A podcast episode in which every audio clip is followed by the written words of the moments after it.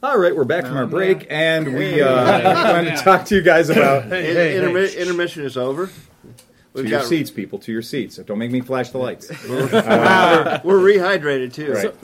We Don't make replenish. Dad pull over. So we were talking about how there's Making this Daddy mad. this sort of okay. There's way too many choices, Right. right, and and unnecessary. I think unnecessary choices, right.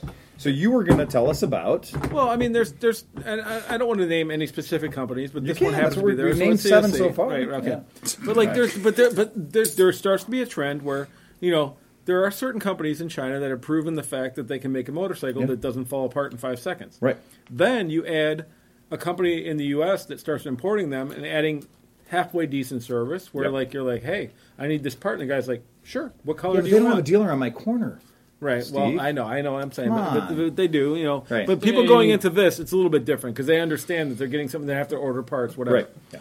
So CSC brought in, and I just re- uh, found out about the it's the San Gabriel 250, Mm-hmm. which is actually a 230 cc. Uh, air cooled, very simple, really low maintenance. two valve, right? Yeah, It's a two valve. Very low maintenance, carbureted. high interval carbureted Right. motorcycle. Yep. That's lightweight, low seat height, Right. And, and they're not working ready it real go. hard. It's it's just it's designed to go at moderate speeds. And just For- lumber along. Yeah, Right. It's not a high rever, But right. a new bike for two thousand dollars, Right. And and it has the support of a company that's not going to leave you high and dry. You can Mm-hmm. probably get some support. We have a, a, a podcast member here, Right. That has Exactly. a CSC, Has a CSC. that and it, it and works. put and it- thousands of miles on it. right, Right. So you're not buying a company that's going to disappear tomorrow. It's not like a T Rex or whatever company that you know exists, whatever. And and it's but like so people that are coming into this when they go to these big dealerships we just talked about, they're Right. overwhelmed by all this stuff Yeah. and this and that. This is delivered to your door for mm-hmm. twenty one hundred dollars, and you have a new motorcycle. So is that something that like you see as a person that's owned and done all this kind of stuff and everything? Is this something that may might come into play? Yeah. in the- So what's going to happen is the discussion I had with a young man who is representing a product to 25 different dealers. So as a guy whose job depends on his ability to understand the needs of 20, 25 different dealers or whatever it is. Mm-hmm. And he's young, so he's aggressive and he wants things to be better. I'm grizzled. I'm angry, right? right? I am, and I'm a curmudgeon about this shit. And I'm always willing to say, "This is what's fucked up. Here's an idea that's going to work," and then it is going to go against the grain of the corporate guy or the, you know, the guy who's the accounting guy who's going to say, "Yeah, but that doesn't work for us, and we're the ones steering this boat."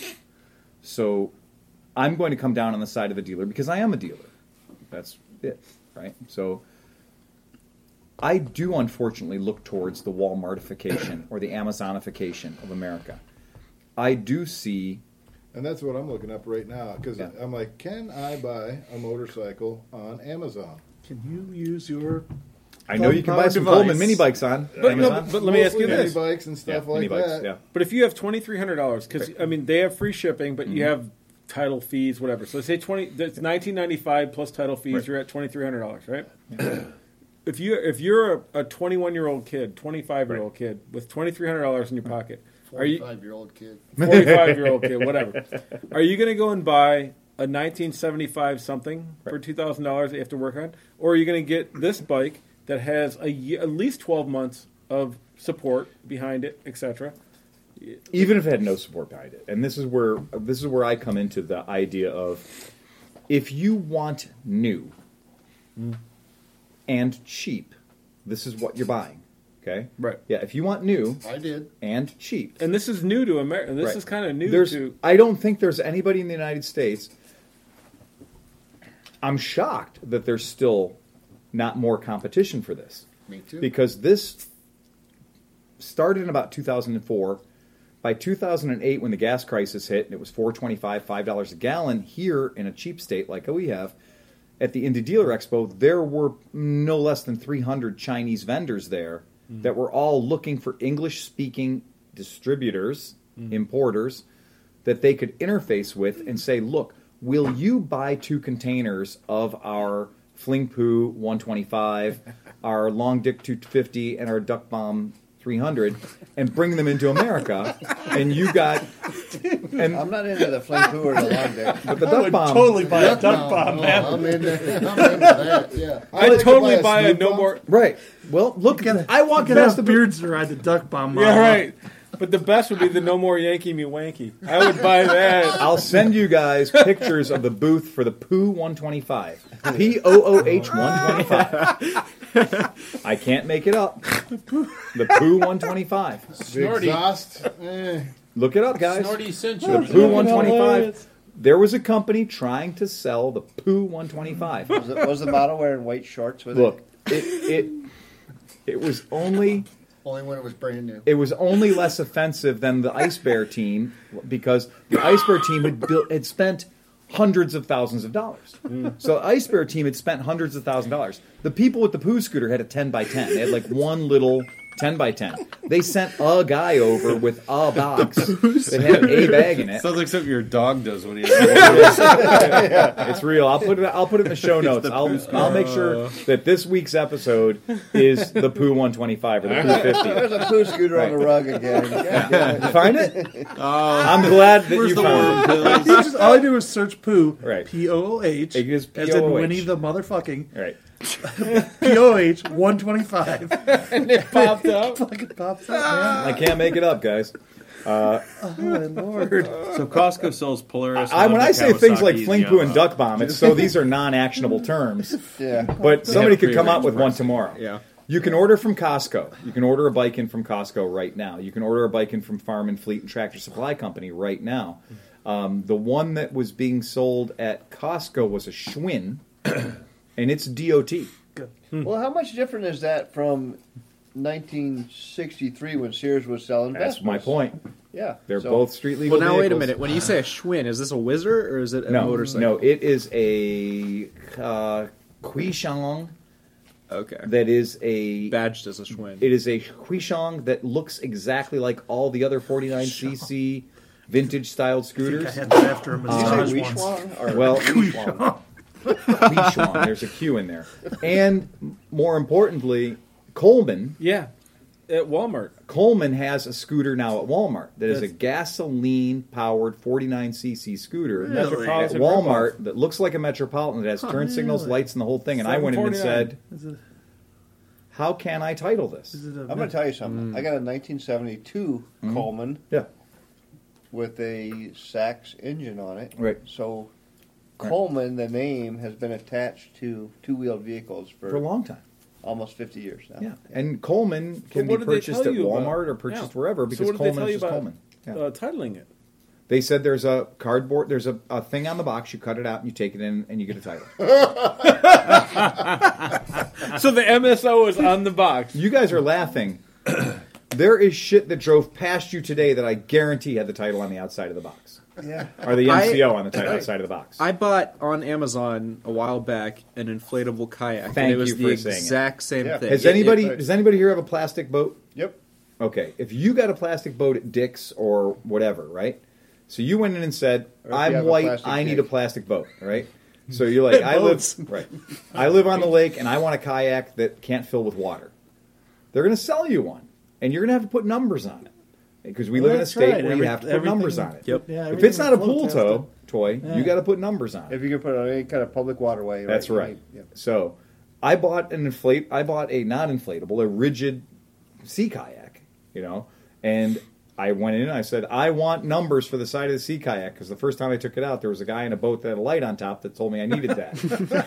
Who was Mister No Fun, as I like to call him. Uh-huh.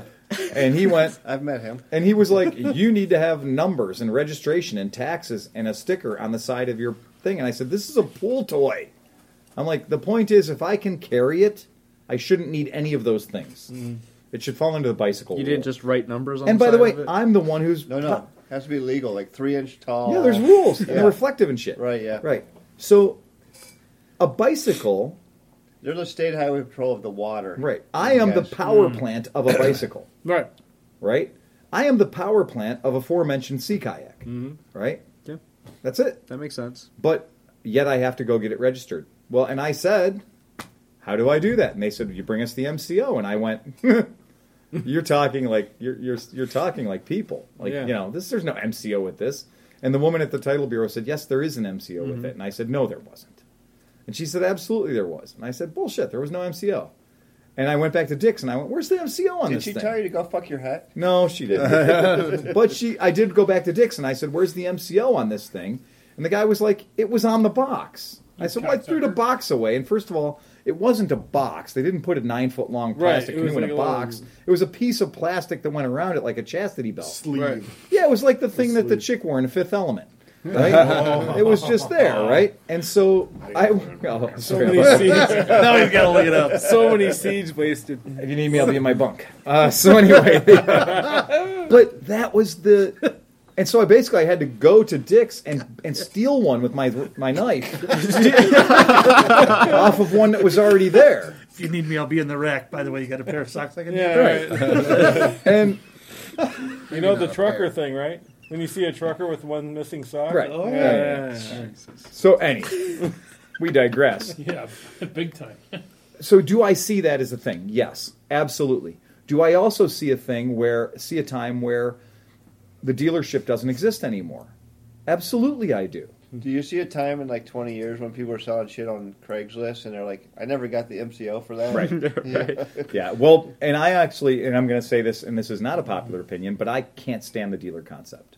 The dealer concept is broken, it's fucked up, and the idea we're talking about, everything that we talked about today getting into this, is why the dealer thing is broken. And it's why mm-hmm. Tesla should be able to sell you a car direct. Well, maybe why Carvana got makes sense. maybe they got too specialized with all these like models, mm-hmm. like 35 Harleys or whatever, what, whichever example we gave. Yep. So they wanted everyone to be special. Like we got a bike for you, we got a bike for you. Instead of mm-hmm. saying like we have a bike, That you can do. You get a bike. And come you and get get a it, bike. make it what you want. Right. Now it's like oh, no, we've made a bike specially for every one of you. Well, how about I'm going to put you in the Wayback Machine to like a week ago, if you can handle this trip. Well, there's a Roland Sands version of the Indian FTR. They took an FTR and they Roland Sandsified it.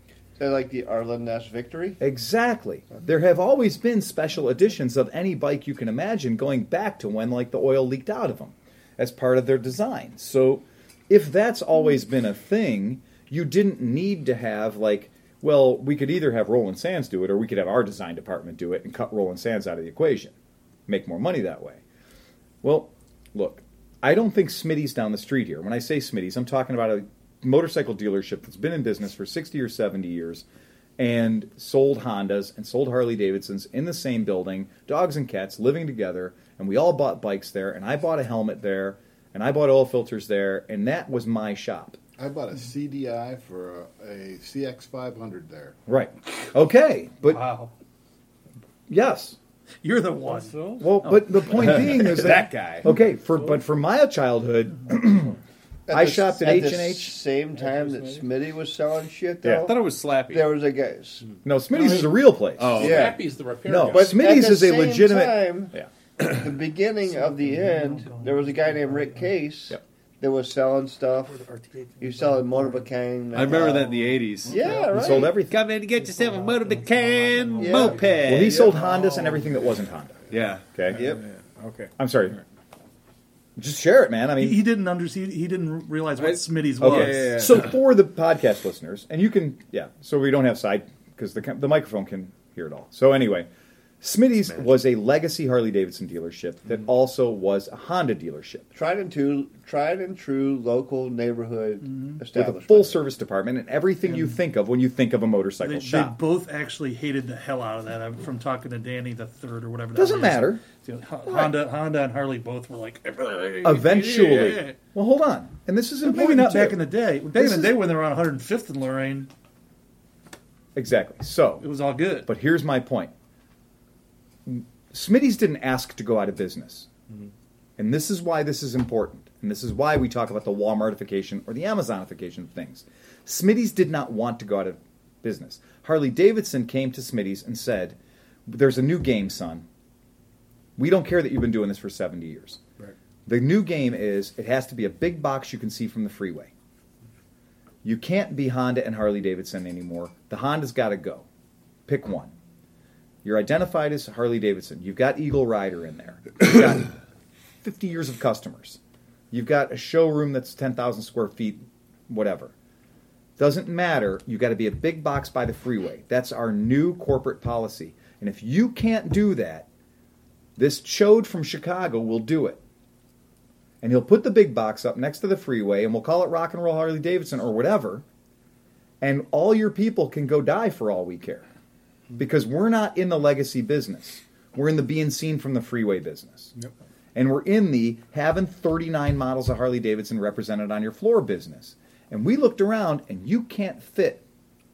We don't care how well you cook hamburgers. We got a big McDonald's Golden Arch at every Exactly. fucking highway. And you know what's exit. funny is when that doesn't work, and you really convince an owner to really go full balls in, Yeah. and they make the top of their building into a V twin. And it's a and then piano it store. Fails, it turns into a piano store. Steinway pianos. Only fucking thing you can Yeah. make a V twin into is piano. and it's not even. And every time I drive past it, yeah, this was a building that was purpose built to be a Harley dealer. Yep. And after the guy spent millions building a building that looked like purpose built for a Harley Davidson dealer, he found out that he was well too close to another dealer, and he did build hills next to the freeway, Mm-hmm. It was right next to the right next right to the freeway. it. But unfortunately. They didn't realize that they were less than 10 miles away from another Harley Davidson dealer who then was willing to hire an attorney. We want- and all that money had to go into something. And rather than reconstruct the building, they went ahead and Made it into pianos. sold it to a guy eventually who bought it for a song, Right. Okay. and uh, and made that those giant V twin motors that was part of the building design Yep. look like piano keys, which Yep. is so stupid. But So yeah. my question is, Yeah. how do you make the manufacturer of these motorcycles go fuck his hat? well, you can't, and that's You the, don't. the- Exactly. Yeah, yeah. So do you even bother trying to get into the game? right, and that's why there's so few dealerships now, and that's why we're in the situation where, as you guys were saying later, okay, where's our nearest Suzuki dealer? Well, back to the Honda Monkey uh, Right. example. Yeah, Where do I go to buy a Honda Monkey? right. It's like I got to travel 30, 40, 50 miles to get to a Honda dealer. And you're not talking about a Moto Guzzi or a KTM or an This is Aprilia. Honda. I have I have one. Yeah. So my Yamaha Super Tenere Right. has a recall. Okay. Um, apparently, there's something about the thing, and, and I'm really kind of considering whether or not I want to do it because they have to bypass shit and stuff because like their wiring or something can Yeah. get corroded, but then they have to bypass all this stuff. So I was like, well, where's the nearest Yamaha dealer? Me that was talking about course. trying to find a dealer, whatever. Right. And I saw one in like Strongsville or something, Yeah. or something way out there, and something way out there. I sent emails to both of them. Nobody gets back to me. Yeah. They won't. They're, uh, no. Like, what do I do? Like, Why won't you buy an Aprilia? yeah, Uh, but but I mean, like, There's a dealer. right. So even Yamaha, a fairly large thing, I can't find somebody to service my bike with a, a recall. Because the dealer model sucks. Right. And it's very hard to get people to volunteer for that. And unless you're a superstore and you've got a whole lot of different barrels, you know, you've got a whole lot of different fish in a whole lot of different baskets, uh, why would you get involved, man? And you like to think of the Japanese Big Four, which Right. there's a big one and there's three others. Right. You think that Well, no, because Kawasaki and Suzuki, they're going to be one, guys. Yeah. Okay, but you think that if you buy any or buy into any of those 4 Mhm. that you're well covered. Sawasaki. It's not Right. true anymore. Yeah. It is not true It really isn't. Yeah. Kawasaki and Suzuki are already sharing equipment. They're already sharing parts. They're already sharing bikes. Yeah, they've been Yeah. doing that. Yeah, they've got dirt bikes that are Kawasaki's and Suzuki's. It's like- Was it the, you uh, say the it's like DRZ two 400, Japanese the uh, with together? KLX? Yeah. There's a I'm little for bit it. of- Well, it's true. They've it- been doing that. They've been doing that for a long time. got my though, attention. yeah. And Right. uh, Arctic Cat also shares models with both of them. Right. Yeah. An equal uh, equal sign? Yeah. No, it's like a V twin. It's like a V twin. Yeah. The, the revelation, look in my eye there. Yeah. I know you knew part of this Yes. about the Yamaha dealer in North Royalton Yep. until until a week and a half until last Yeah. week. Last weekend is when I heard it. Yep. I had heard that he was going to stay open as an all brands shop. Correct. That is now That not is- true. That is not true. There is now a sign on the door that It's says closed. closed. It's closed. That That's- rumor that he was. Well, so that's he's that's been. why he's he hasn't responded to my emails. Well, he's 40 Yeah, that's probably why they didn't get back to you. all right. well, he's forty some years in the game. Who are we talking now? Braley. Yeah. Yeah, Oh, Braylon. Wow. Yeah. And so he had made an arrangement where he had stopped carrying the motorcycles because he couldn't deal with the flooring. He couldn't deal with the number of units on the floor. Uh, he couldn't deal with it anymore, but he could deal with the power equipment. so he had the generators and all the other Yamaha things. So he had made an arrangement to do that, and that was the story that we had heard um, six months ago. Was that he was done with the bikes, but he was going to maintain forty years I of history. I believe that was his intention. He was going to keep some, a service department open. yeah through, through some friends of Yep. right, some guy that went to a very school good with service department. Yeah, with the Braley family. exactly. That was what was going to happen. yep. Let's let's just Hard to pay Something bills, though. changed. Yeah, yeah. You know what changed? the people that he owed money to to run his store Yeah, yeah. still needed to get paid. Well, that makes His sense. mortgage, his heat, his utilities, and it's very hard to pay those utilities when all you can sell is that Yamaha generator that they're selling at Walmart or Costco. So how long money. do you think? Yeah. So how long before the big four or big whatever Right. realize that how many places can close before they don't have places to sell bikes? I'm hoping that Moto Guzzi at least realizes that if you want to have some bikes out in the United States of America, you need to embrace your European selling standards, what works for you in your home country, Right. and try to do that in America too, and get off of the Harley Davidson business model.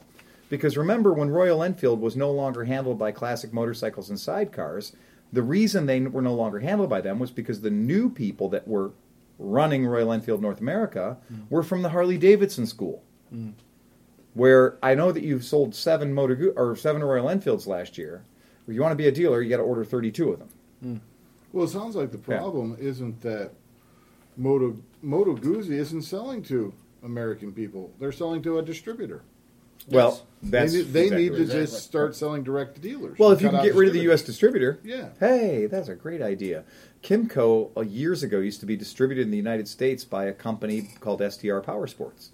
And STR Power Sports, they did a lot of different things. They sold a lot of different go karts and side by sides and kind of cool stuff down in Spartanburg or Sparkleburg or whatever it is in you know North Carolina. and yeah, and they had a cool thing going on. But at some point, Kymco in Taiwan said, we are not real happy with the way you're representing our product. We're a bigger company than you think we are. And you think you're doing us a favor by distributing our product in the United States, but you're not really putting as much into the game as we thought you would. So let's say we just buy you. And that's kind of what happened. So Kymco USA kept a, a few of the people around that knew where the, you know, the switch was to turn on the heater. Uh, you know, that kind of thing. They knew how to set the In clock in the Spartanburg, microwave that's really important. To make by the coffee, way. yeah. Yeah, whatever, They need it right? like three times Yeah. a year, but that's fine. right. Yeah. But so Somebody's still got to clean the toilets. yeah, exactly. But the point being, they kept on a small amount of the staff, but Kymco came in and, and literally said, "You're not representing it the way we want it to be represented. We're a bigger company than you think we are, and we want to do it right." And they did it right. And they came in and they went, "You know what? The fact that we speak Mandarin isn't as big of a hurdle as we thought it was going to be." And Kymco has continued to do well.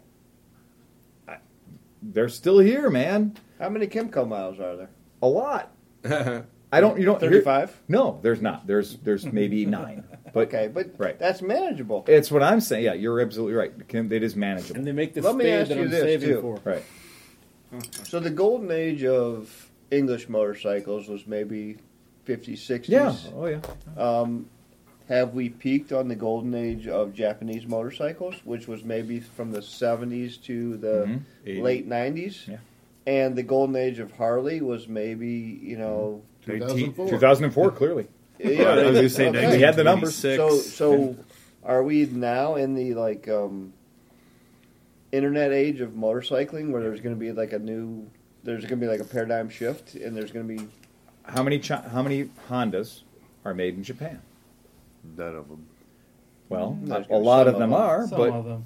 but I can look in my showroom and can tell you which ones are and which ones aren't. And we can also tell you that some of our BMWs aren't made in Germany. Mm-hmm. And we can also tell you that some of our Kawasaki's aren't made in Japan. And some of our Piaggios are made in Vietnam. And we are in a world economy. And by that nature, I do agree that, yes, it is a problem having a U.S. distributor getting his fingers in the pie when, in fact, that's just an ego thing. Always cut out the middleman. Right. You always want to cut out the middleman. Well, and I also think the dealer needs to go away. And look at the So- 19, early 1970s with Japanese cars coming to the United States. Right. They were regarded as like substandard. Yep. They were economy, yes. Mm-hmm. So you would say be a motorcycle shop. Bingo. first. Be a Be a motorcycle shop. service center. Well, that's what I mean by Yeah. shop. Yeah. You You are can- authorized to work on Harley, Everything. BMW, Triumph, whatever. You've been to all the classes, you've been to the schools, you've invested in the tools. I don't even care about that as Right. long as you can fix my bike. Exactly. You've you are you are Triumph's point of contact in Cleveland, Ohio. Hmm. And when it's time for you to pick up your Triumph, it will be delivered here to this shop, and we will uncrate it. We will prep it to Triumph standards. We will train you in the things that you need to know about your Triumph. We will not take your money. We will have a litany of accessories you may be interested in adding to your vehicle if you choose to. We can have them or order them in very quickly, as you do. But we are not going to carry $3 million worth of inventory for your dumbass. No, you can order all that shit online. Now, but I want to see it. I want to sit on it. And absolutely you should. We have a motorcycle show at X time of the year, and we have a motorcycle show at Y time of the year. I know, and myself included, have purchased a great number of vehicles without sitting on them and making vroom vroom noises. There are demo ride days that exist in the world that you can go to and ride it and make vroom vroom noises. And this is the same problem that all the other industries are having. Yeah, but the only- all the snowboard shops, the Yeah. ski shops, sneaker shops, everything else where you can get the stuff online for Yeah. thirty five percent off. People go into the local shops, try them on, and go, "Oh yeah, okay, I need I've a 13. owned six snowboards. I did not test ride one of them before I bought it. Right. There are no demo ride days though if there aren't dealers who bring the bikes there to do the demo Oh, rides. dealer my ass.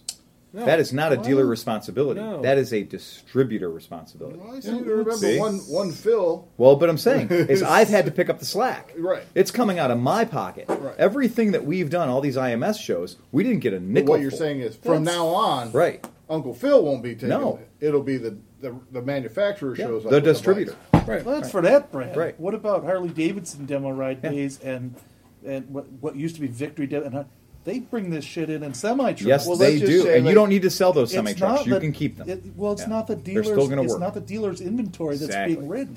That's Let's, right. It's traveling Yeah. fucking show bikes. It's Well. tra- traveling. Let's go back to the Test drive Moto. Guzzi boutique shop that's Right. in Milan. Right. Because the factories are up the fucking street. So the Harley dealer is right up the street from anywhere in the United States. Right. So they can put that those bikes, all 35 models, Right. 36, what was it, John? Thirty nine. 39 for Harley, yeah. They can put them all. For In anybody one, they can put them all in one truck, and they can have them anywhere in the country Right. within 36 hours. Yeah. And you can So- have regional display centers. There's no problem with having regional display centers. That's great. Do you know who pays for the regional display centers? You're going to love this. The manufacturer. Do you know the people that work at the regional display centers? Do you know what color shirts they wear? Employees of the manufacturer. Black and orange, you know, Yeah, for that yeah. brand. And then they don't have to worry about autonomy because it's their fucking house. It's not a franchise. You don't need to worry about what this dickhead's doing. Like, how am I representing your product? You don't need to worry because it's your name above the shop. Am I representing your signage correctly? Is a problem in the motorcycle industry. It really is. If you don't think it is, be a dealer for a week. They bitch. Oh, your website. I, I noticed your website. It doesn't have our brand featured prominently enough on the front of it. Oh, you're doing a motorcycle show this weekend, and you're going to want to have six of our bikes in your booth, and you're hoping we'll give you a little bit of money to offset the seven thousand dollars you're paying for the booth. Yeah, but you see, you got one of our competitors' bikes in there too, so we're not going to give you any money. Okay. Yet I've been selling your bikes for the past fifteen years. You're not going to give me a nickel to put my your my shit in it with your shit. Oh, send some crew out. Send some people out to be at the Cleveland show. If you're not representing your brand at the IMS, of which there are now only what seven of them, Yeah, they scaled that back. they scaled it back from mm-hmm. like 18. Man, there used to be 18. Now there's seven. If you can't send out a booth seven times a year to be relevant in a city, you must not want to sell bikes there. You're showing me that you don't. And if you're making the dealer do all the work, but meanwhile you're also letting other people sell the bike for less money, so now he can't have his profit margin anymore. Fuck it. The regional areas would have a Harley, Yamaha, Suzuki. They would each have a building, as they should, as the same with Cadillac or as the same with, oh, Tesla. You know, use these guys as an example. The game isn't the same as the game was in 1909. Look at the Tesla thing. Look at Carvana. Look at these companies that have decided that cars have become reliable enough now that we can buy it in you know Chicago and have it shipped here. We can buy it in Texas and have it mm-hmm. shipped here. You know, there ain't nobody who's taking delivery on a brand new whatever the hell it is, saying, "Well, you know, I really got to drive it and I really got to check it out and I really got to Gotta kick haggle. the tires. I got to kick the tires. Think about what gotta look under the hood. 100,000 miles sit means it. now with Yeah. cars. Oh, it's, it's 100,000 miles, nothing. you're like, eh, it's broken nothing. in. I'll buy it. It's nothing. But like 10 years ago, a 100,000 When I was a kid, it was Yeah. monumental when Right. mom and dad's car went over hundred thousand miles. Well, and Yeah. first of all, you were looking at your watch going, "We need a new car," because Yeah. this thing's got ninety nine nine nine nine on it, Right. and the wheels are going to fall off. Right. you know? Exactly. Yeah. Right. So you same- had to buy a new car. Right, and now you sold a Yeah. truck just recently for two. uh, had two hundred and forty-five, 249,000 miles and somebody was stoked to get it, Yeah. and they're going to get another two hundred. And they bought it for twenty three hundred bucks, and they were stoked to get it for twenty three hundred Right. bucks. You But, know, I put it more up on the internet importantly- at three grand. And, I mean, they're going to put a couple bucks, but they're going to get another two hundred. they're not going to put a couple hundred bucks on it. He's already put six hundred miles on it since he bought it five days ago, Oh, right. Well, and loves it. right. You know, yeah. But Because with the tires. but were with it. proper maintenance, I think Right. that's what Steve's saying. With proper maintenance, Right. it'll probably go another couple hundred I see no reason why. That's what I'm saying. Like things have changed. And a new, a brand new version of that truck is sixty-one thousand dollars. so that truck today is sixty-one grand. You oh, know, Oh, I love you, rich people. Keep buying new stuff and then selling it. I love how F one fifties can now be sixty-one thousand dollars. Even my Fix It Again Tony has nine, 97,000 miles on Right. it now. Yeah, exactly. So yeah, this is the thing that we can do now. So the dealer, like the dealer thing, to me is just broken. I wish that as a culture we could be okay with it. A lot of states have rules in place that say that you're not allowed to sell a Tesla over the internet. It has to be sold at a dealer. And there are a great many states that have these dealer protection laws in place because there is this lobbyist relationship that goes way back over 100 years between car dealers and the state lawmakers. And the idea was we are tax collectors. Sure. Every time I sell a $10,000 motorcycle, I'm collecting $1,000 worth of tax for the man. Mm-hmm. I'm making sure that bill's getting paid and that you're not lying and saying you bought the bike for $2,000 Right. and paying him $200 worth of tax. So your dealer network keeps the people honest because it's very easy for you to buy the bike off of him and say you spent $2,000 on it. Right. There's a loophole in the system that I think we've all taken advantage of. No. But the dealers, on the other hand, Speak for yourself. hey, look, every time a bike changes hands, that Scoff. bike pays tax. Scofflaw. That's my cousin. Okay? That's. And when it's a dealer that's controlling it, the bike pays the tax it's supposed to pay. But that goes back to such hard greed from like, how does a used bike even? Why do you pay tax on a used bike in the first place? Those people have been elected by you to get the roads Yeah, taken yeah, care I et cetera, know, et cetera, et cetera. We're not going to get into that I conversation. know, but I'm just saying, like, right. yeah. But the I point Chris is, could chime in on that. That's the system, right? And the system is, and that's why dealers have this privilege. The dealer's privilege is if I'm a dealer and I catch, if I catch Honda selling motorcycles directly in the state of Ohio, hmm. like Honda has a website now where you can clickety click click click on Honda. They don't, but if you can, and buy your motorcycle and it shows up in your driveway. Right. I can contact the state of Ohio and say that is absolutely illegal, and you need to stop that, and you need to punish that on behalf of the Motorcycle Industry Council, on behalf of the Ohio Motor Vehicle Dealers Association, etc. Moto Guzzi can't sell Moto Guzzis on eBay. Exactly, exactly. But, But- companies like Walmart can get away with it because theoretically they do have a brick and mortar store, and you might have the option to go there and get it. Uh, the idea is that Walmart is in Arkansas, and that a lot of the behaviors that they can do in Arkansas, like selling a moped, Or, Nah. or marrying your cousin.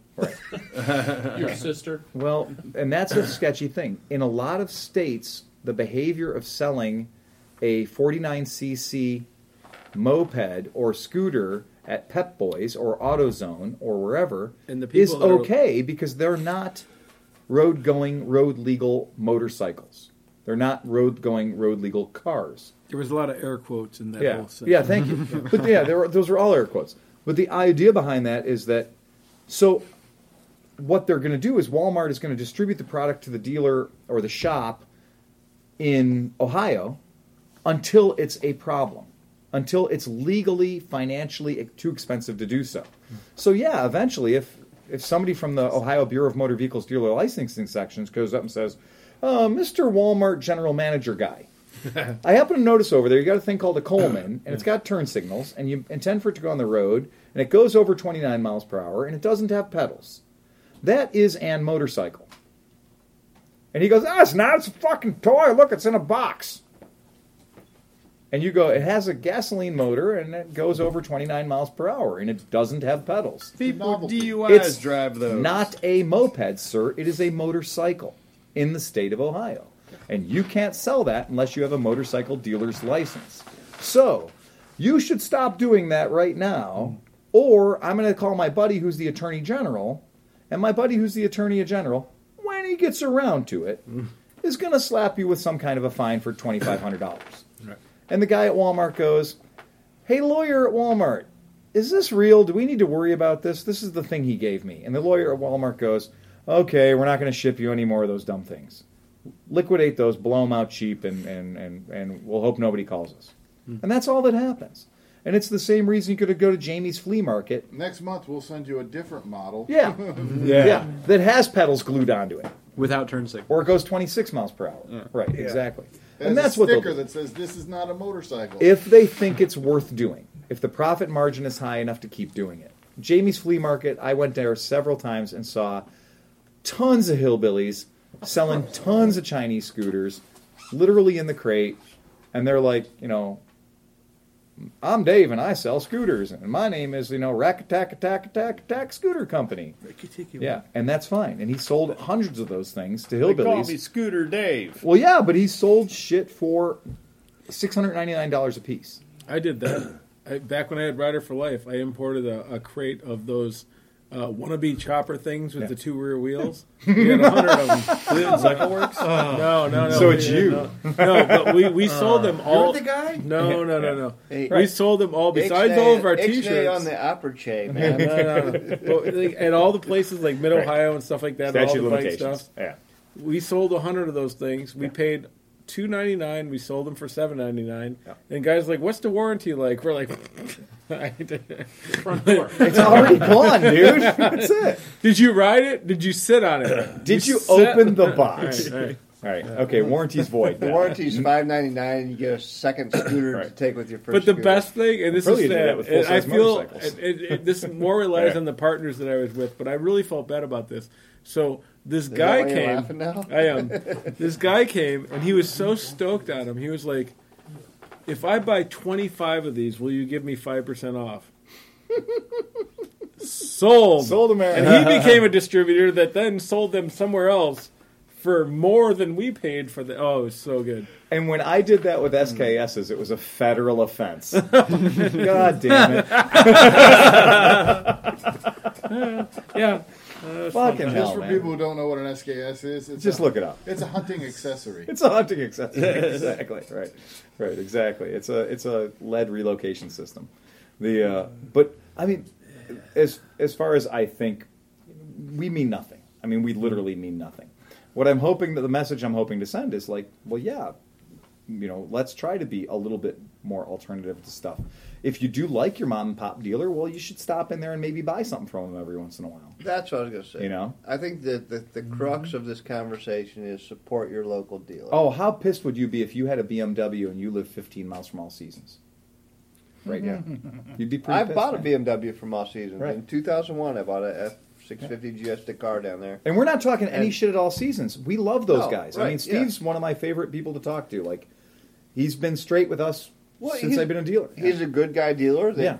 You know, he timed out. The guy that owned the Yeah. shop, he timed out. But Yeah. um, I, I got good service down there. Yes. I knew like numerous guys that worked down there, Yep.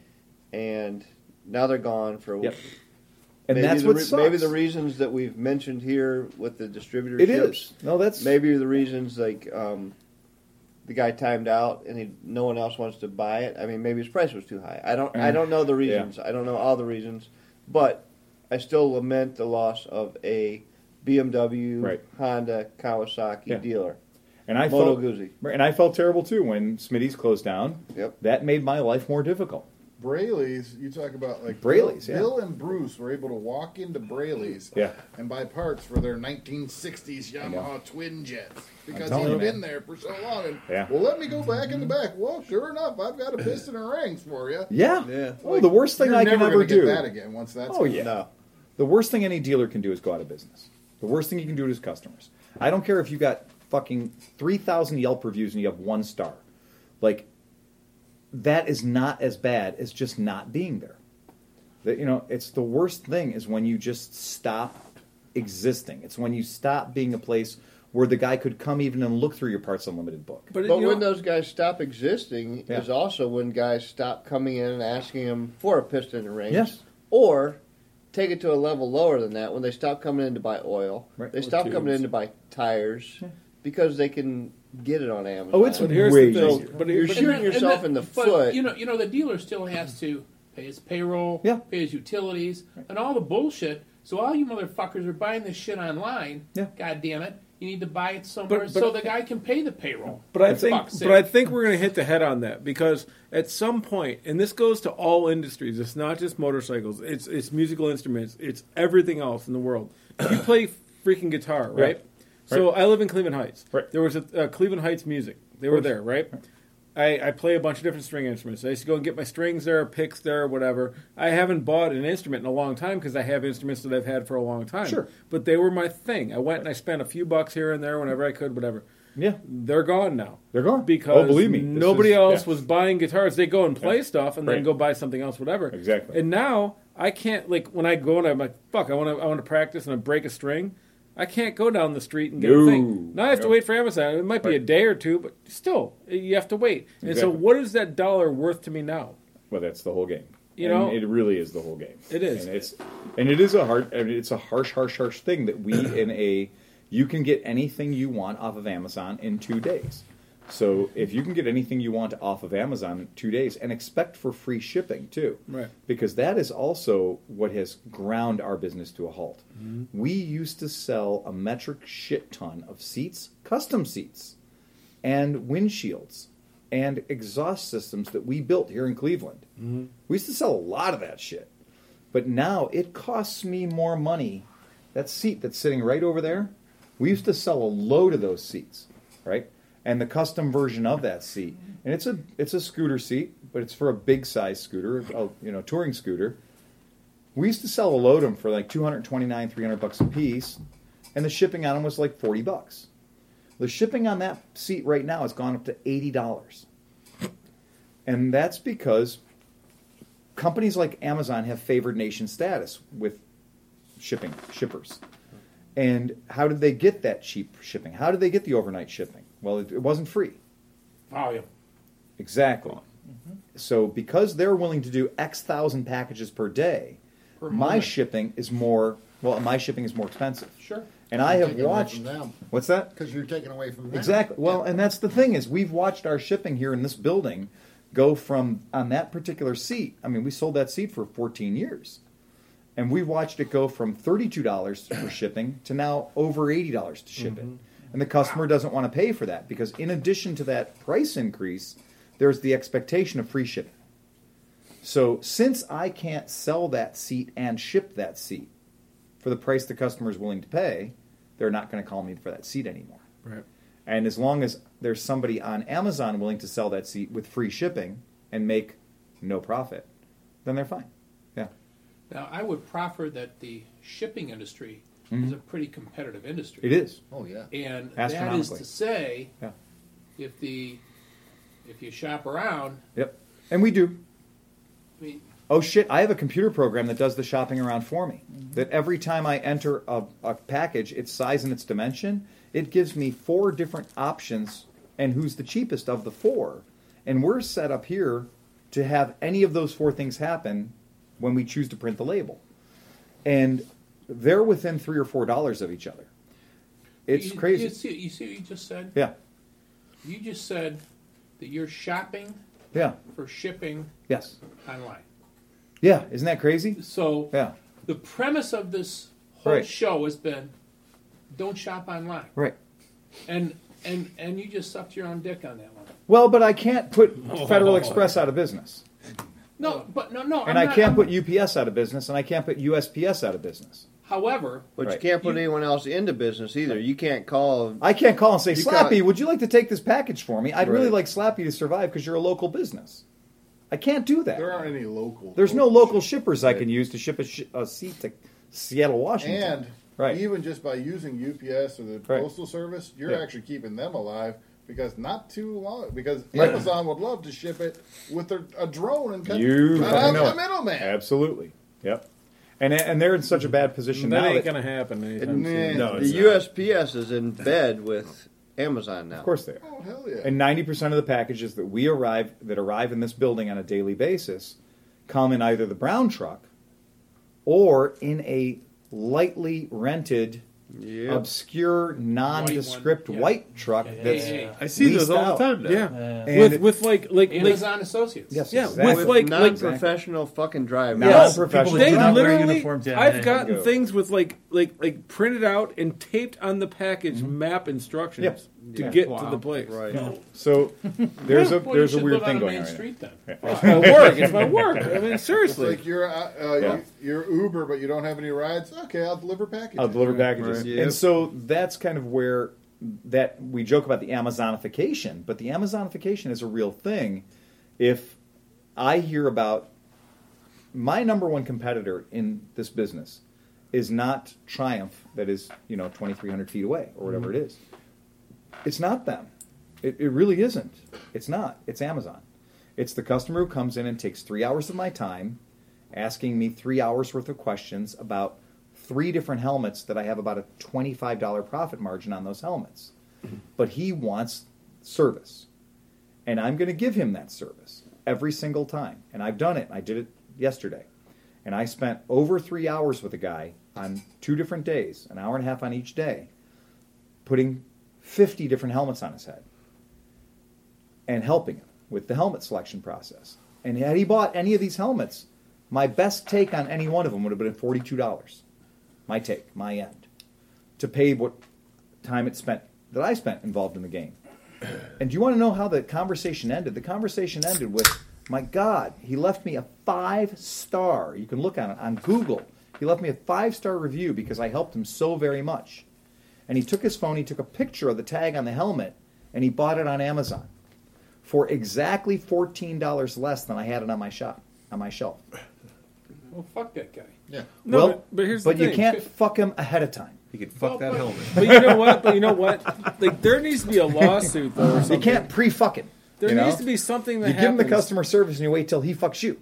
Go Yeah. fuck your helmet. There needs to be something. this, this this is relating to all the different Yeah. industries that are getting ass hammered by fucking Amazon. Right. Where if and I don't know how you do this, and I'm like thinking way out of my head right now, but like if you could record people coming in Right. and you waste all this time with them and you log this in and say, hey, Sure. Joe Schmo did whatever, and then they buy it there, Amazon owes you money. Well, Because you did work for them, they're making money off of you guys, and it's Right. not just you; it's the snowboard, it's the ski, it's, everything. the everything industry. Everything. Or you tell that customer the next time he comes in, it's like, I, I realize you sold, you saved fourteen dollars, Mm-hmm. but You wasted- I spent three hours with you. I did the legwork, Yep. and you know what's that worth to you? You know what it's worth? There are so many people in this country that use a badge of courage of bragging how cheaply they got something. The fact Not is, me. I saved, mo- but but a lot of Fuck people do. Check this thing out, man. You know what? Uh, And if I went all, to this distributor and I saved eighteen dollars. You know, yeah. If we're all brutally honest, we You probably all do it in one venue or another. who sells motorcycle helmets in this area. All the other motorcycle dealers, and you're all going to agree Yeah. that if you want to try on motorcycles in our shop, Right. you must purchase this twenty dollar hairnet. Yeah. and you could say, "Oh fuck Yeah, you, Phil! right. I'm going to go over to Triumph," and they're going to say, "You must purchase." Well, this and a lot of people hairnet." and a lot of people swear by cycle gear. Collusion. Even And- though a lot of cycle gear, so the cycle gear business model is different. The cycle gear business model is very much the same as the Harbor Freight business model. Have a ton of shit that comes from China, super cheap, super cheap, mark it up 500%, 600%, percent mm-hmm. but have a very liberal return policy. Because even though 100 of them break, only four of them are going to get returned. So everybody I know has some cycle gear shit that didn't survive. Did you return it and get your money back? Some people do, some people don't. But about 5 or 10% of the people on a good day return the item that failed. Is the cycle gear, you know, Bilt helmet anywhere near as good of quality as the Bell? I don't know.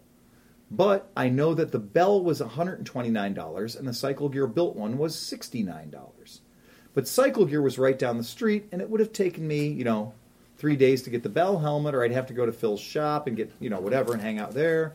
I'm just going to go down to Cycle Gear and grab it, or I'm going to buy it on Cycle Gear online and get that super closeout deal that they're running right now. And what our experience has been that a lot of the stuff from Cycle Gear is Harbor Freight quality. In fact, they rip off a lot of designs of other tools and other parts and put their Stockton name on it. You know, their like house brand. too? I know, right? Same, but yeah. Look, I had bought a couple of pair of those camouflage pants from Cycle Gear, right? And I bought one pair and it did pretty damn good for me. And then I bought two more pair as I gained weight in the wintertime. No, the No, they your shrink. Pants Those- shrunk. yeah, yeah. They were they were stored incorrectly. And uh, So let me ask you this. No, but both of them ripped out. My point is that both pairs of pants ripped out. So did mine. in And the so ball area. in the nutsack area, Yeah, yeah. exactly. And I just took them back. It was, you know, I'm Those are hammer. marbles. Right, so, yeah. so some of these companies, say Yeah. like Alpine Star and all these other places, right? And they have Yeah. online things, and they have distributors online that they accept as like you're a distributor, but you're selling online, right? yeah. So with all the stuff that gets returned for wrong sizing and stuff Right. like that, right? Couldn't they work out something where like you're like you're an Alpine you're Alpine Star try on size yeah. Dealer, Right. and you get one percent of the sale. Well, you're a show, Doesn't you're, matter, you're a trying on shop. Yeah, mm. Yeah, right. you're a trying on shop. And so you go there and you say, okay, hey, take this thing and you'll Yeah. get five percent out, whatever. Right. Wouldn't that make like is, is shipping really that inexpensive that they couldn't afford to like pay? It's a good question. I mean, it's a really good question. I know that when a you buy, catalog store. Yeah, like, isn't there a way around stores this all at I mean, when you buy Vansons, you go to a Vanson fitting shop and you get va- fitted to the Vanson standard. Right. When you do a lot of high high end gear, Right. That that's what you're doing. You're But going you can to do an this with low shop. end gear too, though. Well, I, I, not, not low I end, wonder- but like medium, like Right. decent gear or whatever. it's one of those games where the critical element of being a dealership used to be not just the bikes itself. The margins on the bikes have been reduced to the point of being ludicrous. Mm. Where dealerships add on all this bullshit called F and I, where you get like a destination charge. Buy a Harley. the The first thing that you're going to try to buy try to buy a Harley at a dealer is a twelve hundred dollar destination charge, and I defy you to tell me what that twelve hundred dollars pays for. And that's not, by the way, that's not freight. Harley Davidson also has freight. So you're paying for freight and you're paying for a $1,200 destination charge. That's called F&I. Well, it used to be called financing and insurance, right? Mm. And the idea was they would sell you gap insurance at the point of purchase because the day you roll the bike off the lot, it's worth less than you paid for it. And if it gets hit by a truck, you're only going to get a check for $10,000 for the bike you spent $13,000 on. Mm. And gap insurance had its place in the world, right? Hmm. There's many people for whom gap insurance has saved them a giant ass ache. However, it's like car dealerships that used to charge an extra $200 for floor mats and charge you an extra $300 for Ziebart undercoating and all this hork crap. And it was just bullshit dealer add-ons. But F&I became bullshit dealer add-ons that were nationwide because manufacturers kept cutting the margin of the product down to the point where there was nothing left so that the dealers had to add horse shit on. And there is horse shit. And every dealer uses horse shit because there's only 14% profit margin.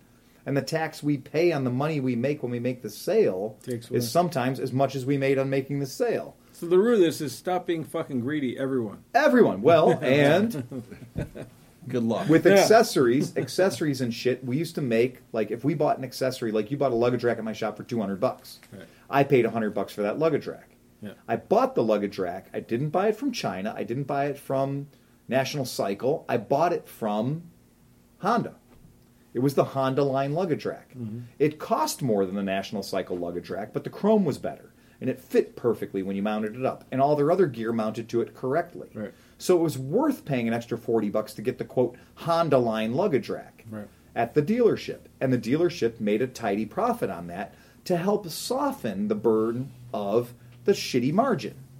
So if you had the bike and you sold the bike, yeah, you only made a 14% profit margin on the bike, but at least when you sold the guy the Honda Line windshield and the Honda Line rack and the Honda Line bags and the Honda Line Pacific Coast helmet, which I have one, right? Right. You made a good margin on those items and they were high quality pieces. Right. Honda used all like BFE helmets, good quality helmets. They weren't shit Right.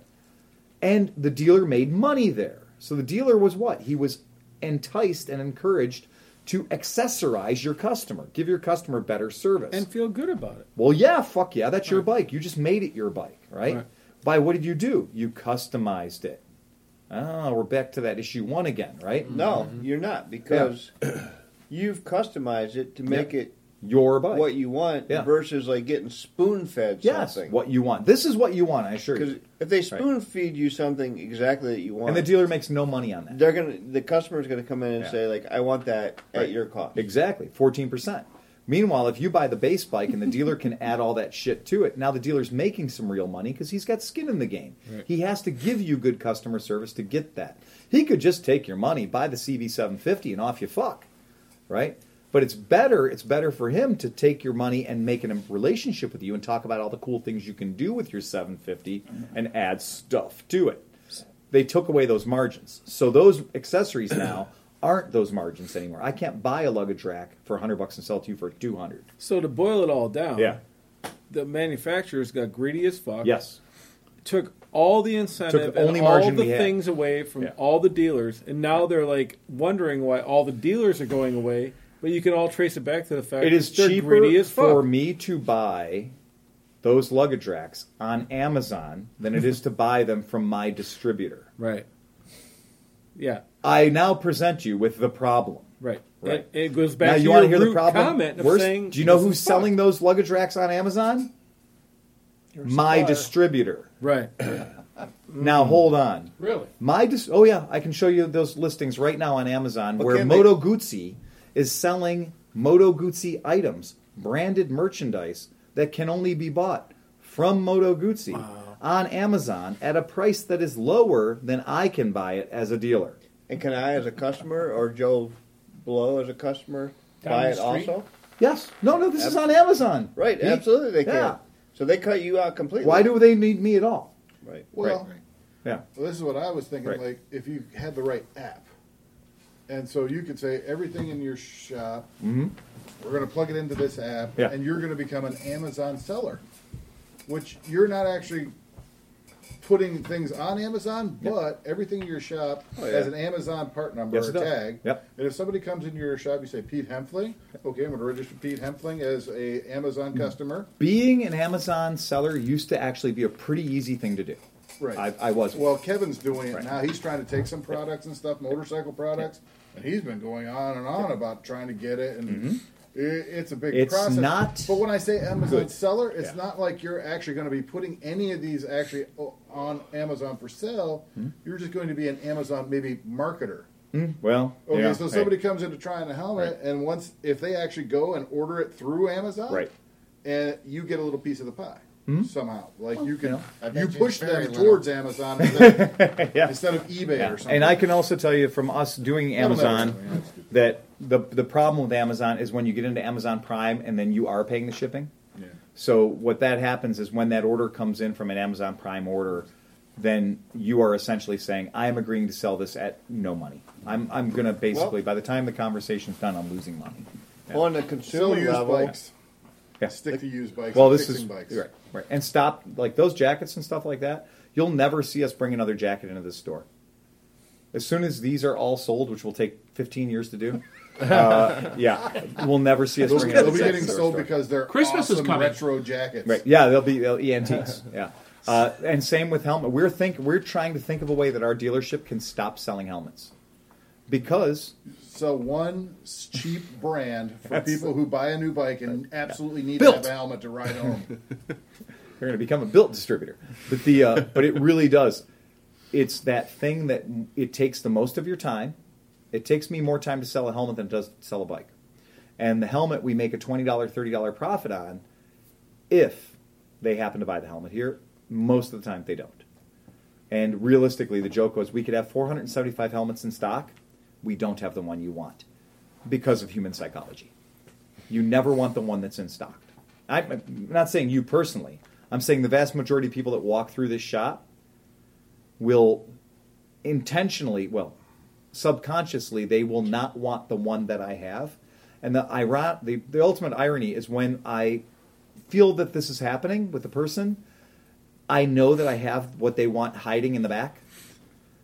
And so they'll be like, you know, this this is great. The medium fits me perfect. The Biltwell's badass. It's what I want. The Gringo S, it's exactly what I wanted. That's great. But you know what? You don't have the black one with the orange scallop, so I'm gonna have to get it online. And I'm like, oh man, that sucks. Yeah, we don't have the black one with the orange scallop. That that sucks, and that, that's too bad, man. Well, I'm glad we were able to give you a hand because that black one with the orange scallop that would have really done for you, right? but you sure you don't want me to order it for you? Oh no, man, because I want to write it. I want to have it tomorrow. I want to have it tomorrow. I, I need it tomorrow, man. I need it fucking tomorrow. I'm like, oh, that's too bad. Yeah, I, it's a shame I don't have it here because I know you'd buy it right now if I had it here.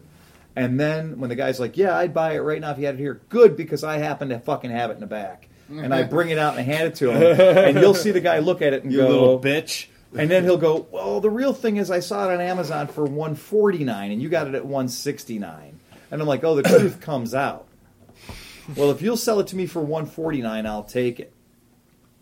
Well, why not? I gave you two hours of my time. Why not give you twenty dollars of my money too? And while you're at it, this is my ass. I'd like to know what your dick feels like. Yeah. So, yeah, I Well, that's going over. there's nothing. Yeah. That helmet or without the helmet? Right. Yeah. Well, this is what it this is what it feels like in today's market, trying to be a, a retailer. And it's uh, not a retail it's not a retail complacent or a retail compliant market. And with motorcycle dealerships, we are all we talk to a bunch of them, and they all speak the same language. The You other know, thing it ain't just me. I can't shop at Cleveland Moto while I'm at work. Right. Oh yeah. You know what's the best thing in the Well, world? you're on the Buying clock. something cool when you're taking a shit. I can't. I mean, You on my, can't. lu- I can't shop at Cleveland Moto on my Yeah, lunch we have break. I plenty don't of have time. Cleveland's finest come in here and buy shit when they're on duty. Do you so- know what you need to do? Is you know how I spend the most reckless amount of my money? Oh, yeah. Is when I'm drunk at home at 1 a.m. Yes. You need to have exactly. We need to 9 be open. p.m. to Info 2, 3 to a.m. We need to change our hours. drunk buying shit at Phil's shop night. You know That's what we right, should were- do? They We were should be open. desperately trying to do the tiki bar upstairs. You know what? Place. Here's a great idea. Our shop should be open from like 7 p.m. Yeah. until like 1 in the morning. Yeah, yeah. But then we should also have beer and cocktails. and cocktails because Yeah. you know what? We can sell those and make better money on those. Yeah. Profit margin on beer and oh, cocktails. Oh, yeah. is Great. And then the next thing we should do is stop selling the motorcycles entirely because that's only a 14% profit Right. margin. Yeah, yeah, yeah. And the helmets and stuff, that takes too much time. Absolutely. And I think You could just then put we, these all on the wall. And right, have- and just keep them on the wall. Yeah. exactly. And then move, just put some tables in where the bikes used to be. Maybe And sell It's chicken fucking wings. bar business. That's a great business plan. Yeah. What the like fuck it. was wrong with me? Turns out I knew where the money was. Yeah, yeah. Yeah. Oh, god damn it. Yeah, Stefan never calls up and bitches about people b- trying his drinks and buying them online. Yeah. yeah, because they, they drink that one and nine more. right, exactly. And you know what sucks is your bike smokes sometimes, and his Right. drinks smoke, but he still does. oh, yeah. Nobody comes into his place and goes, "Hold on, let me let me try that drink. Uh, Uh, make me a make me a painkiller pain, painkiller level three. Okay, great. Oh yeah, that's good. Um, what's in that exactly? Okay, yeah, and, and that's got a what and a what and a how. And a, I watched you make it. Cool. Yeah. That's that's great. Cool.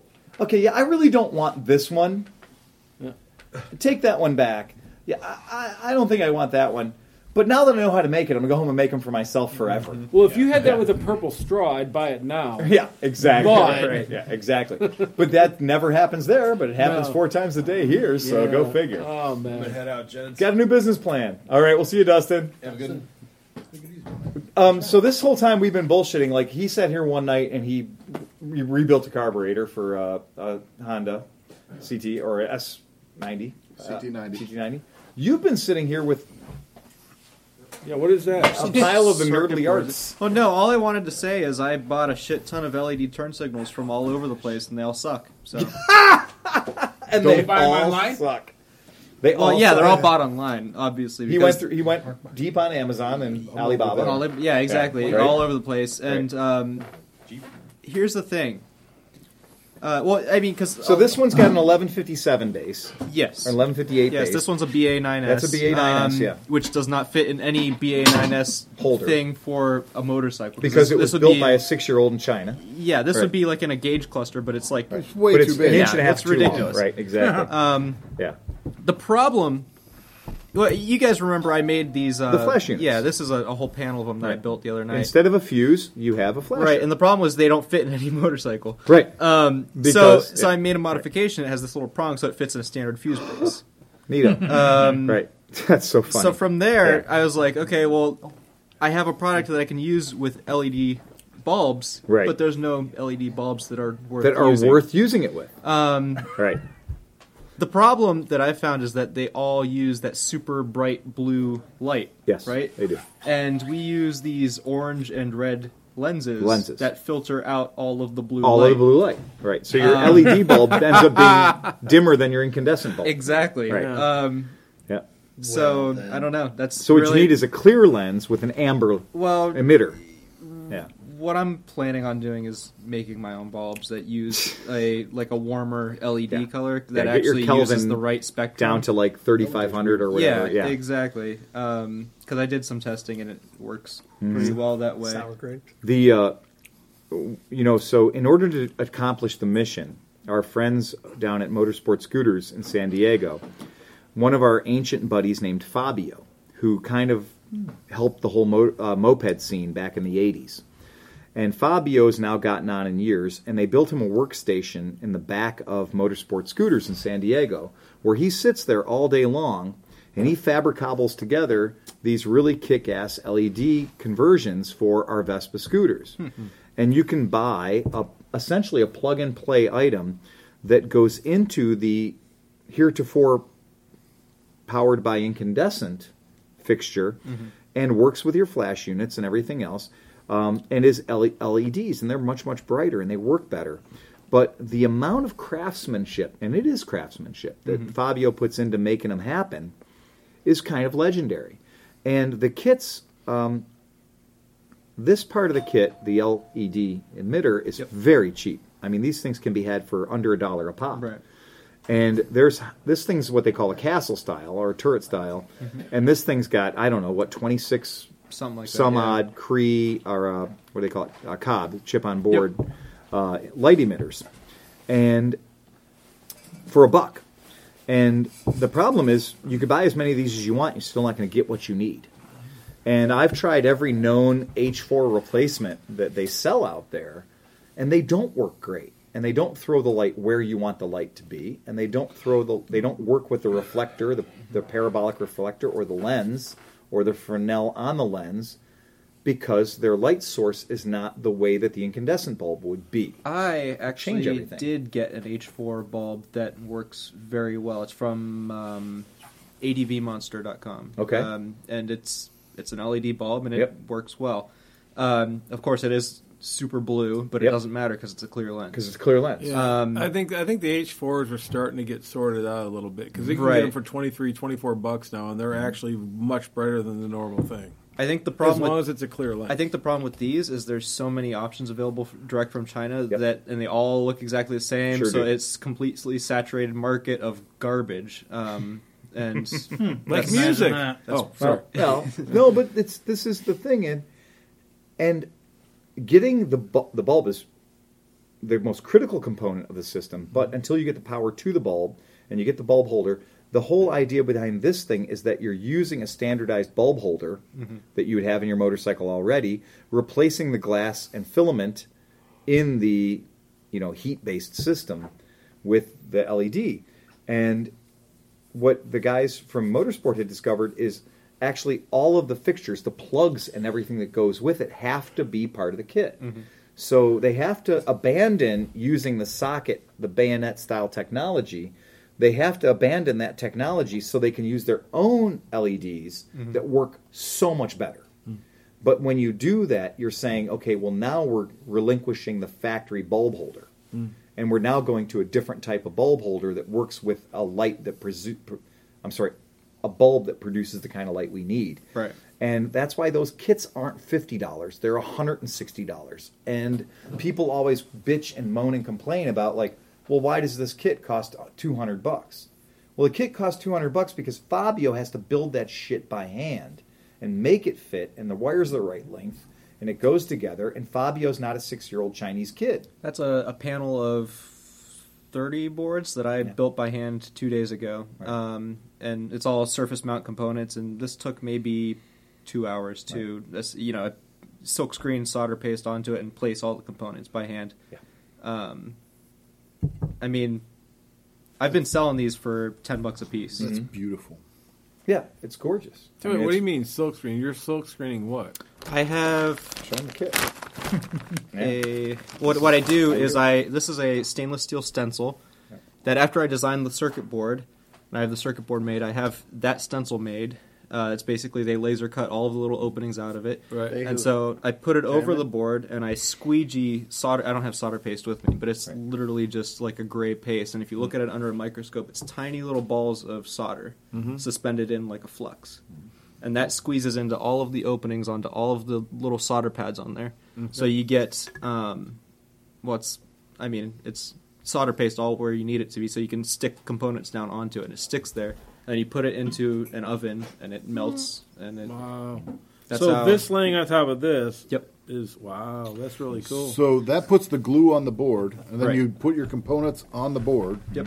And you cook it off. Oh, Eat that's really And they're cool. soldered to the Hold on, board. It goes Yep, that's this it. way. Exactly. gotcha. Yep, that's Yeah, this way. they just they're literally right there already. Well, and that's don't don't tell my girlfriend chip. that I used the oven for that, Right. but but, but I did. What, that's what you use. She comes in, you're in a gas mask, like It- nothing going on here. it didn't to smell see. great. no, but, it doesn't smell great. but it's lead free solder. So right. Wow, look at that! You Yeah. can see, like, if you lay that But- on top of that, Oh, yeah, really, really, sure. And I see that you had a fixed one here with uh, some uh, some Oh, some connectors. This is a, a prototype that I made of like a For the vintage a- setup. of a well, it's a it's a tail light flasher. It's a tail light flasher it's exactly for a vintage same bike. circuit. Yeah, And so what you see on here is these uh, these uh, spade connectors, Bullet connector. bullet connectors. Thank you. That's that's the word I was looking for.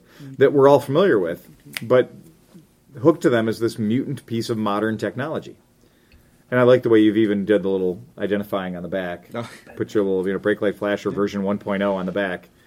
And so this little dude right here. By the way, that doesn't that one doesn't work. No, it doesn't. Yeah, right. This is a fail, but but yeah. So the idea is that that this just goes into your In traditional fixture. Yep. You don't need to put a hyper light on there. You don't need to put Just a. plug your normal. You can plug your regular old bulb into there. Well, and that was the idea behind this Yeah. one too. Is it can it can still handle an incandescent bulb. Yes. It's just I wanted it to also. It has to an do LED LEDs. Yeah. because LEDs are brighter and better. Yep. So why make heat when your goal is light? Right, and you, you see all, the people with the LEDs putting resistors in line, but that sort of, defeats and the that's purpose. where we're angry about it. Is like, in order for everything to work, God forbid you have a CAN bus system, that you're going to have to create a resistance. Mm-hmm. Well, then you're getting no advantage. We do electric motorcycles here, and you- do you think the second I saw an electric motorcycle come in and had incandescent bulbs in it, I was okay with that?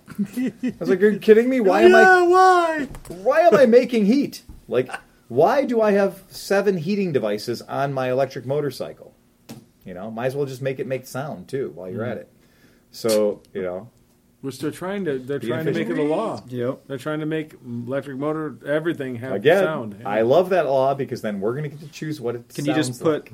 cards in the spokes, or Yeah. does it have to be? Like I- a- how right I want it define sound like the Jetsons. again I sound like a fart. again again define sound Yeah. because the second somebody comes up with a law that says it has to make a sound yeah.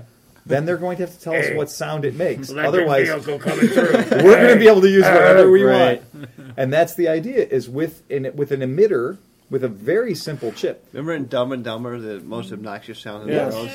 I want I want Peter Griffin to design the sound. Yeah. It's is- a whole new industry that can be based on it's a, a whole new industry that's based on at low RPM it is low decibel yeah. yeah. and at high RPM it's high decibel. But anything else is sound. sound. And I love that because then we get to pick what the sound is. Mm-hmm. Because you know Harley Davidson's been doing that sound engineering for about 60 years. Loud batteries save lives. Yes, Oh, sorry. loudspeakers Yeah. save lives, and it can be anything you want it to be. So if it's the music you like to listen to, that counts. Yeah.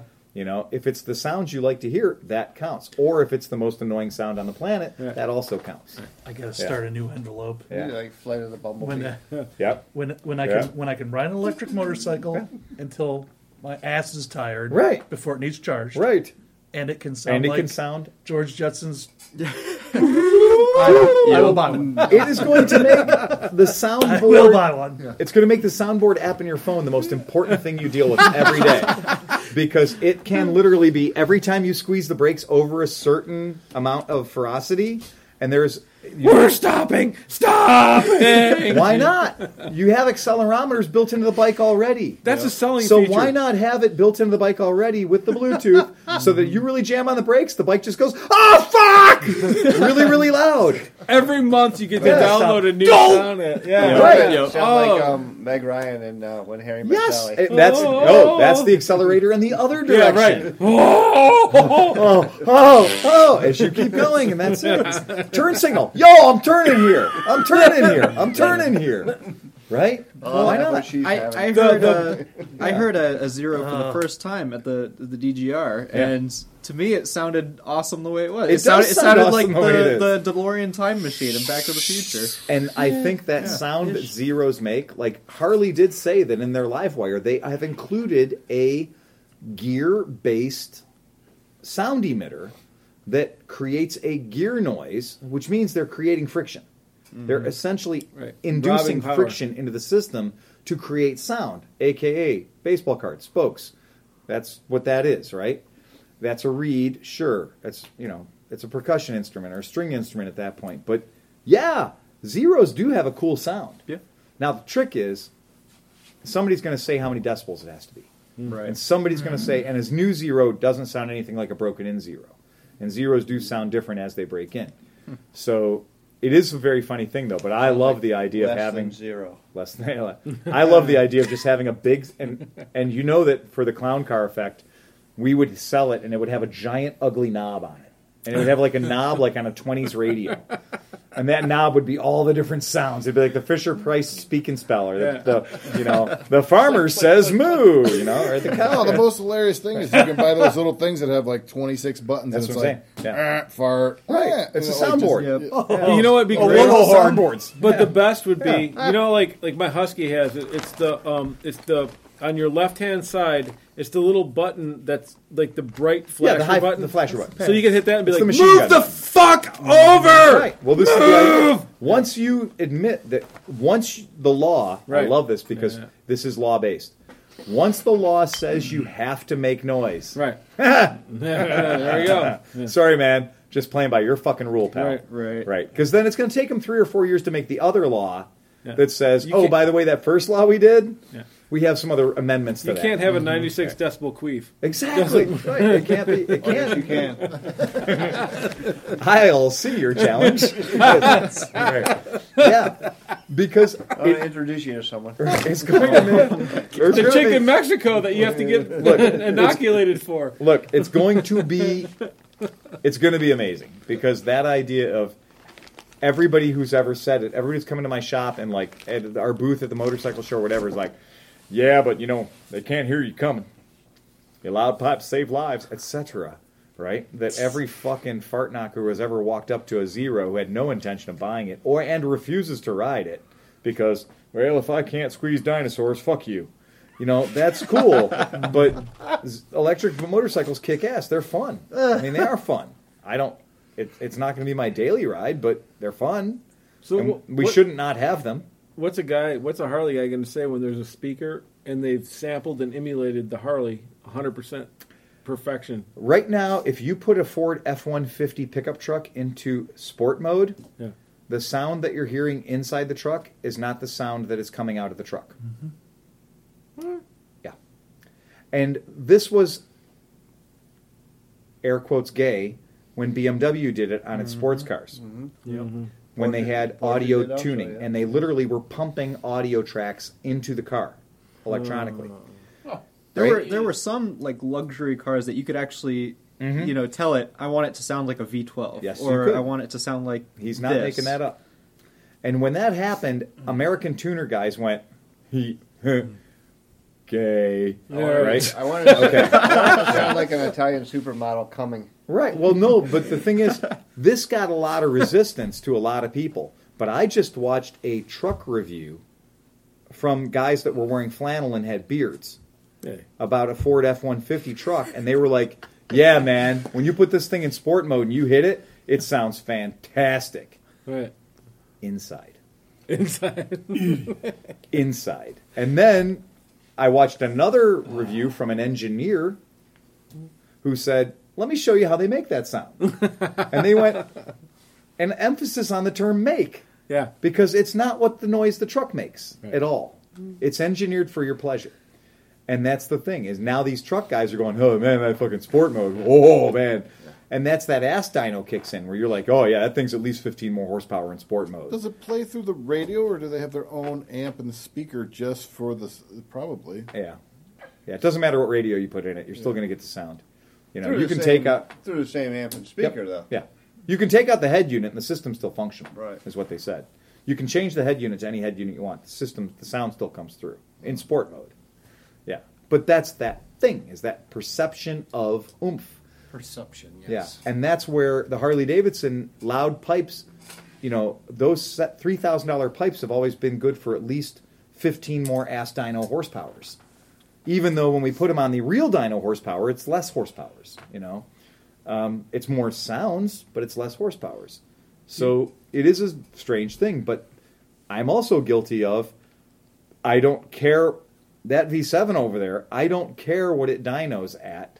That sound is I'm very pleasing to me. Well, you just described every alpha male in the United States. It's the perception of oomph. Well, yes, it is the perception of oomph, Yeah. right? It's the sizzle, right? And I am guilty of it myself. I'm not saying that I'm not. I'm not above it. Yes, I have bikes that sound really good, and I have bikes that don't sound really good. But I'm also not in a hurry to put an extra pipe on the uh, fucking KLR or an extra pipe on the Versys because they sound like what they sound like, and that's okay. You What's know? the worst sounding motorcycle any of you have ever heard? Ooh, I can tell you I can tell you too. I think. go ahead.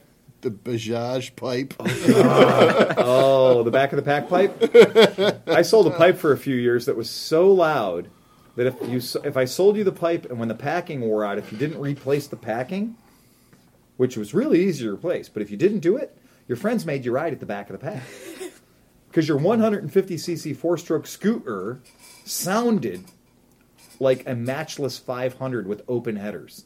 yeah, they were not good. I mean, it was not an awesome sound, but you could hear them coming. You knew where they were coming from. Yeah, the the prototype of it. I think that's the to- most obnoxious thing I've. Yeah, the prototype of it before we had to make all the changes for like you know DOT like EPA rules and stuff.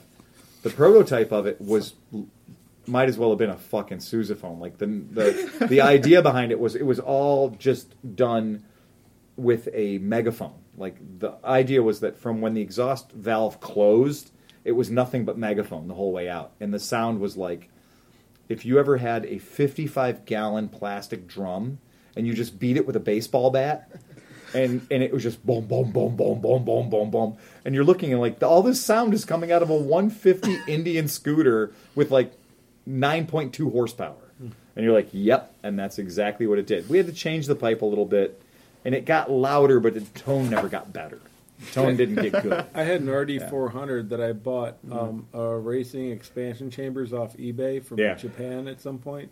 I put them on. I was going to be all excited about it, and it literally made the hair on my neck stand up, and it bothered me. yeah Like it creates was, it was like it was. it's enough- not the brown note it's the hate note Yeah, and They used like, to make the like the DG pipes. The DG for pipes. So yeah, they were Yeah. fucking Yeah. absolutely obnoxious. Yeah. I mean, in a cool way. no. well, maybe, but not. Well, you were announcing your um, your presence yes presence, Yeah. Oh, yeah. Your arrival, or your eyes. The idea is you thought what it was doing. More so your you thought that it was attracting all the women to you, but in fact, it was not. it was not. It was attracting old men with bad stories. Yeah. yeah, Yeah. yeah. There's really manufacturer made the LTDs? What's that? The LTD, which Kawasaki. manufactured Yeah, Kawasaki. Kawasaki LTDs. The Not a pleasing note. 454. The 454s. Those things. twin. That was Also, my who dad's made- first bike. In dirt bike land, who made the plastic pipes? Do you remember the plastic, Plastic pipes, in dirt bike land? It was mm. it was in the late eighties. I don't remember that. It was the late eighties. It It wasn't. it wasn't a chamber. No, it was it was a DG, maybe a DG pipe. Was it just the silencer was plastic? distance the silencer Okay, was yeah. plant, not the expansion mm-hmm. chamber or anything like that. Right, yeah. But it was awful. It Yeah. made a very muted, weird, stinky sound. But it lasted. They were very high like, in the racing scene back in the eighties. They were Yep. highly, and now they're super collectible if you can find them. I, and I'm sorry, I can't think of who they are, but it was an awful sound. Every Honda, oh sorry, remember that, yeah. every Suzuki Volusia Oh, 800 that goes past our shop with like not Cobras, but like something cheaper than Cobras even. That sound of them going by, when I can hear the Chinese leather tassels floating in the breeze, um, that sound is the sound of failure. It's like, I wish so hard I had a Harley. I've taken all the badges off of my Suzuki Volusia and I've added all the fake Harley Eagles and shit I can add to it, and I put on these like slash cut drag pipes, and that sound I don't even look up anymore. I just hear the sound and I just go, "Let the hate wash over me," and I just like fucking hate it. And then I just go, "Okay, you know what it is, dude. Look," and I look, and it's a guy with like forty-seven dead cows on him that are all from Pakistan and all like tanned in dog shit and just like studs on it and crap, and you're like, you just know this guy just sucks, and you know this is the guy that's going to get stuck in your line next to you, you know, at Chip- Chipotle, and he's like, you got a bike too, huh? When he sees you're like, you accidentally wore your Moto Guzzi shirt that day, mm-hmm. and he's behind you with like all the 200 pieces of flair, and you're like, fuck, I'm next to this guy. Because you heard his bike pull up, and you're like, I don't want to eat today. I'm just going to leave. Yeah. Rather than have that conversation I'll for like tomorrow. 12 minutes. That's fine. I'll eat tomorrow. It'll be cool. My Yeah. number two pick would be the old guy at the shop brought the the Kymco in at the shop and had hollowed out. It's a scooter. Yes. Hollowed out his muffler. Yep. So you've got a twist and He go, cut everything out of it. and it's just But sounds like it's just. But then Yep. since it it, Yep. it doesn't rev, it's No. a scooter. It's Right. a, Right. C- C- It's a CVT, It yeah. just and you. I took it for a test ride. It's just like. And it It's just, stays stupid. at 7,000 It's just a ma. Yeah. Just a ma of Yeah. fucking awful. It's like a generator with no pipe on it. Yes. With no muffler on it. Yes. Could get a better one. Yeah. The Ridley. Oh, God, that Ridley sounded like shit.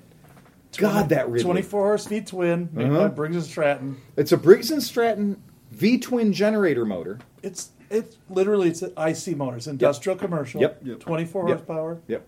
And it's And- supposed to be quiet. And it has a CVT. So what you just said Yep. comes into play because when you give it the, be- the beans Yep.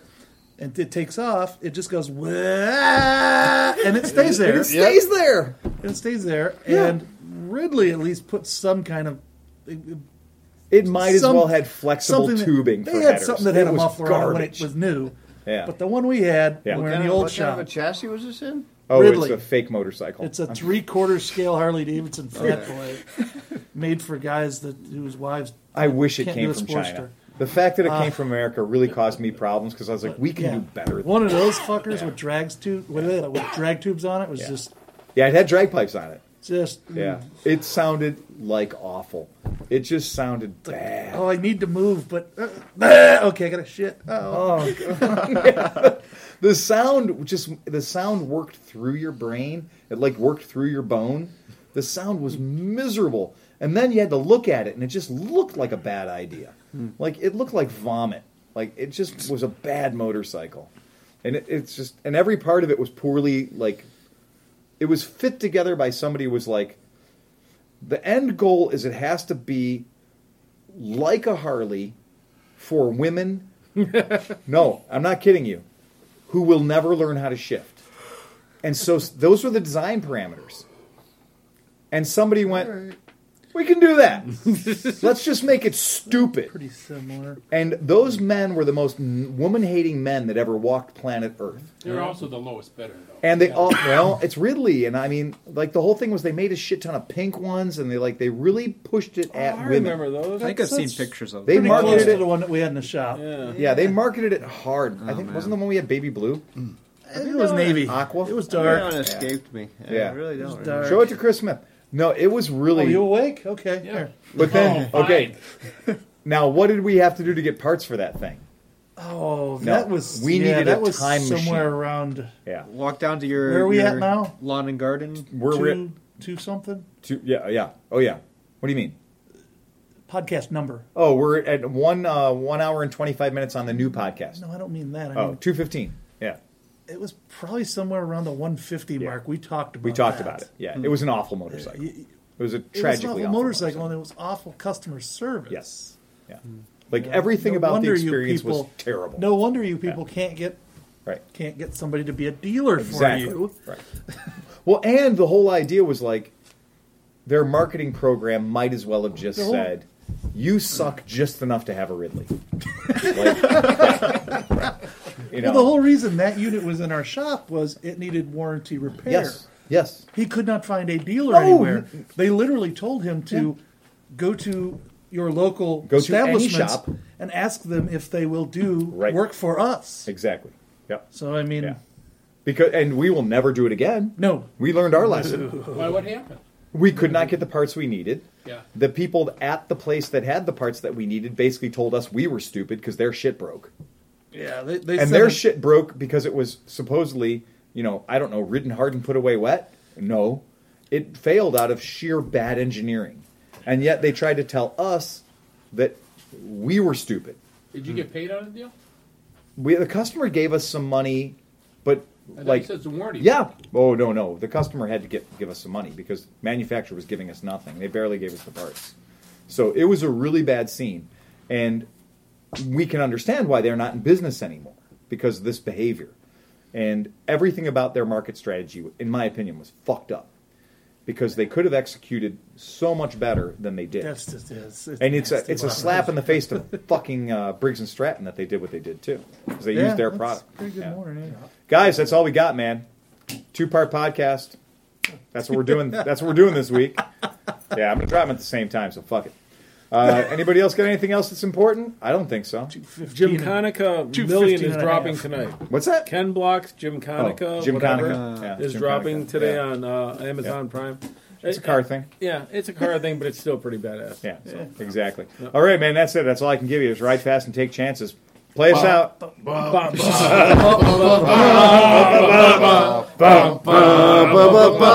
touch my wiener. That was awkward. that was awkward. That was terrible.